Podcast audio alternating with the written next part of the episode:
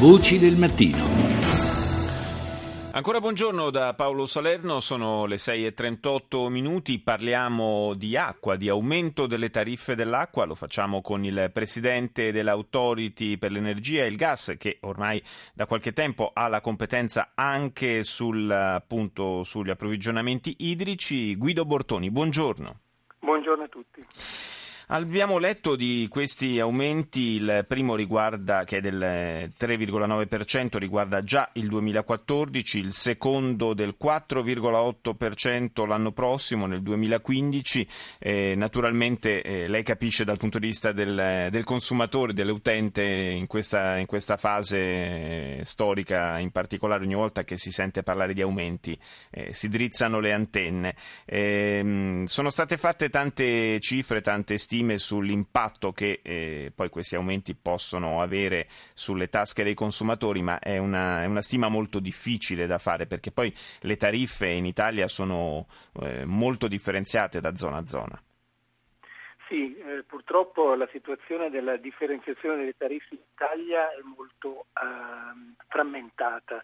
noi stiamo cercando anche di portare ad uniformità, non dico nazionale, ma almeno per bacini, per distretti queste tariffe e nel contempo dobbiamo anche rilanciare gli investimenti. Questo settore è stato per decenni eh, stagnante in termini di investimenti, soprattutto sulla parte di depurazione, quindi sulla parte di eh, ricondizionamento delle acque prima di essere rilasciate nell'ambiente e dobbiamo assolutamente smuovere una serie di investimenti anche per portarci fuori dalla zona di pericolosità delle sanzioni europee, in particolare sulla depurazione.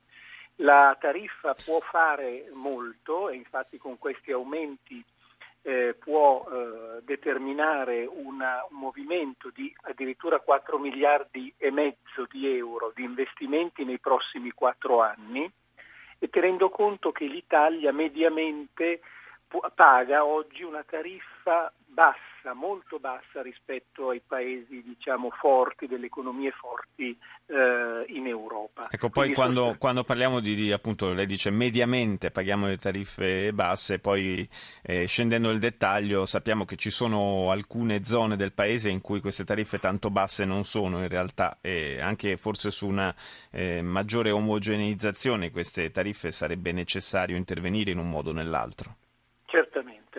Eh, tenga presente che eh, appunto questi investimenti non sono necessari in tutte le zone del paese, ma certamente nelle parti in cui la tariffa è sottodimensionata, lì bisogna procedere ad un potenziamento di questi, di questi impianti, anche perché il settore europeo, la, la, la, la comunità europea, la Commissione europea ci ha messo più volte sotto scacco per uh, standard di qualità ambientale che non vengono rispettati nel nostro paese. Ma lei parlava di depurazione delle acque, quindi eh, nel senso del, del, non più delle acque, dell'acqua diciamo, che noi consumiamo per bere, stiamo, eh, stiamo parlando di acque di scarico?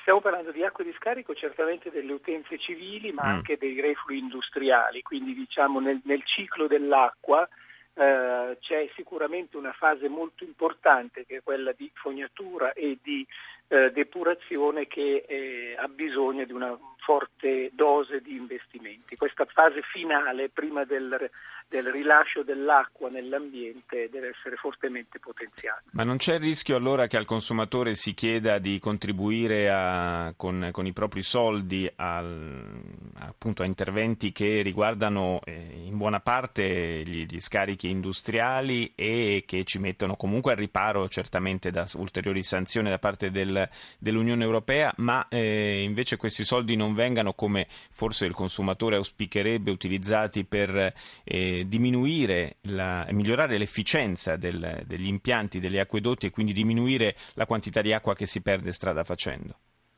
Dunque sono due problemi distinti. Il primo, quello di allocare i costi, quindi in tariffa, eh, una tariffa proporzionata sia alle utenze civili che a quelle industriali che diciamo, vengono trattate nella parte di depurazione, è un problema che stiamo affrontando per eliminare ogni eh, sussidio incrociato tra le due utenze, cioè l'utenza civile, l'acqua nelle case di tutti noi e l'utenza industriale. La situazione attuale è abbastanza mista, quindi noi stiamo intervenendo per eliminare questi mm. sussidi che lei citava. L'altro problema è quello della riduzione delle perdite nel nostro diciamo, sistema acquedottistico e di distribuzione idrica nel Paese perché è a un livello molto elevato. Qui il problema fondamentale è la vetustà degli impianti che abbisognano appunto nella parte di eh, collettamento, acquedotto e distribuzione abbisognano anche lì di un rinnovamento importante.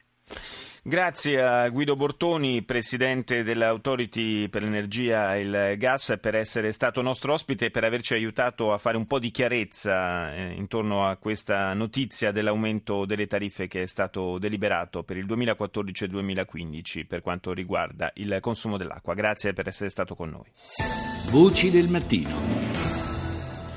Continuiamo a parlare di acqua e dell'aumento delle tariffe, lo facciamo con Marco Bersani del Forum Nazionale dei Movimenti per l'Acqua. Buongiorno. Buongiorno a voi chi ci ascolta. Non so se ha seguito la chiacchierata che abbiamo fatto con eh, il presidente dell'Autority Guido Bortoni. Eh... No, purtroppo no, ma immagino comunque i ragionamenti fatti. Ecco, ci ha, spiegato, ci ha spiegato, un po' qual è la razio di, di, questi aumenti, a che cosa saranno destinati i fondi che verranno raccolti attraverso eh, questi aumenti del, di quest'anno e dell'anno prossimo. Io eh, le voglio chiedere, eh, al di là delle evidenti necessità di, di intervento sui nostri acquedotti, ci sono delle percentuali di dispersione di acqua in alcuni casi davvero clamorose, insomma, addirittura superiori al 50%. Eh, questo è un dato di fatto, ma eh, che tutto questo venga scaricato sul consumatore qualche perplessità forse la, la, la lascia, anche perché ci sono zone del paese in cui l'acqua già viene pagata piuttosto cara. Sì, non solo, eh, gli aumenti previsti, intanto diciamo piove sul bagnato perché... Parlando di acqua, giustamente. Esatto, le tariffe dell'acqua sono aumentate dell'85% negli ultimi dieci anni e quindi gli ulteriori aumenti previsti dall'Autority non fanno che eh, proseguire un percorso in cui il ragionamento è di scaricare esattamente tutto eh, sugli utenti e sui cittadini. Ma soprattutto l'altro dato di cui bisogna tener conto è un po' questo.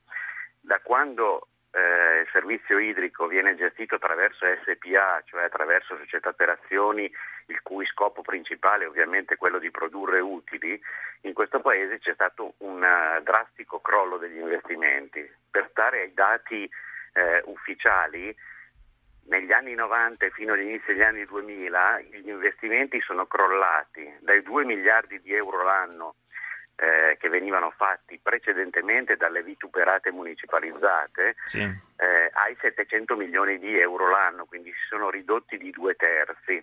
Non solo, se pigliamo i dati del Coviri eh, degli fine anni, diciamo degli, degli ultimi 4-5 anni, ovviamente tenendo conto che il Coviri non esiste più da un paio d'anni, anche quei dati ci dicono che gli investimenti fatti corrispondono al 56% degli investimenti previsti.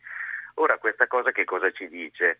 Siccome la tariffa veniva calcolata sugli investimenti previsti, significa che per esempio gli investimenti di cui parla l'autority in questo momento che dovranno essere fatti sì. sono stati già pagati dalle tariffe dei cittadini e non sono stati investimenti fatti. non realizzati. Ah, ecco. Adesso per farli si fa pagare un'altra volta i cittadini.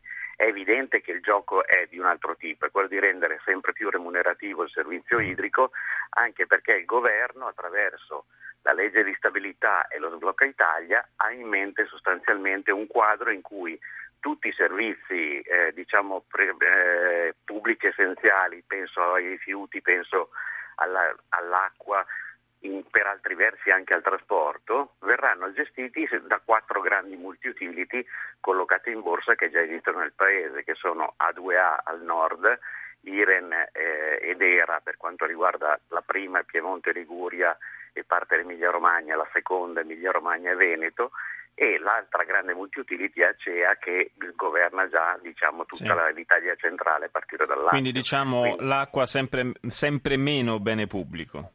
Direi proprio di sì e questo diciamo, fa riflettere perché siamo un paese che invece ha votato esattamente il contrario. Infatti. Poi avvengono le elezioni domenica scorsa in Emilia Romagna e qualcuno si stupisce della disattenzione al voto. La volta che gli italiani hanno votato su un tema sentito da tutti e hanno espresso una volontà precisa, questa volontà non viene poi realizzata, è chiaro che poi dopo qualcuno si deve prendere la responsabilità del fatto che i cittadini non si sentono né rappresentati né pensano di dover dare fiducia a una classe politica che non risponde al voto, per esempio all'esito referendario.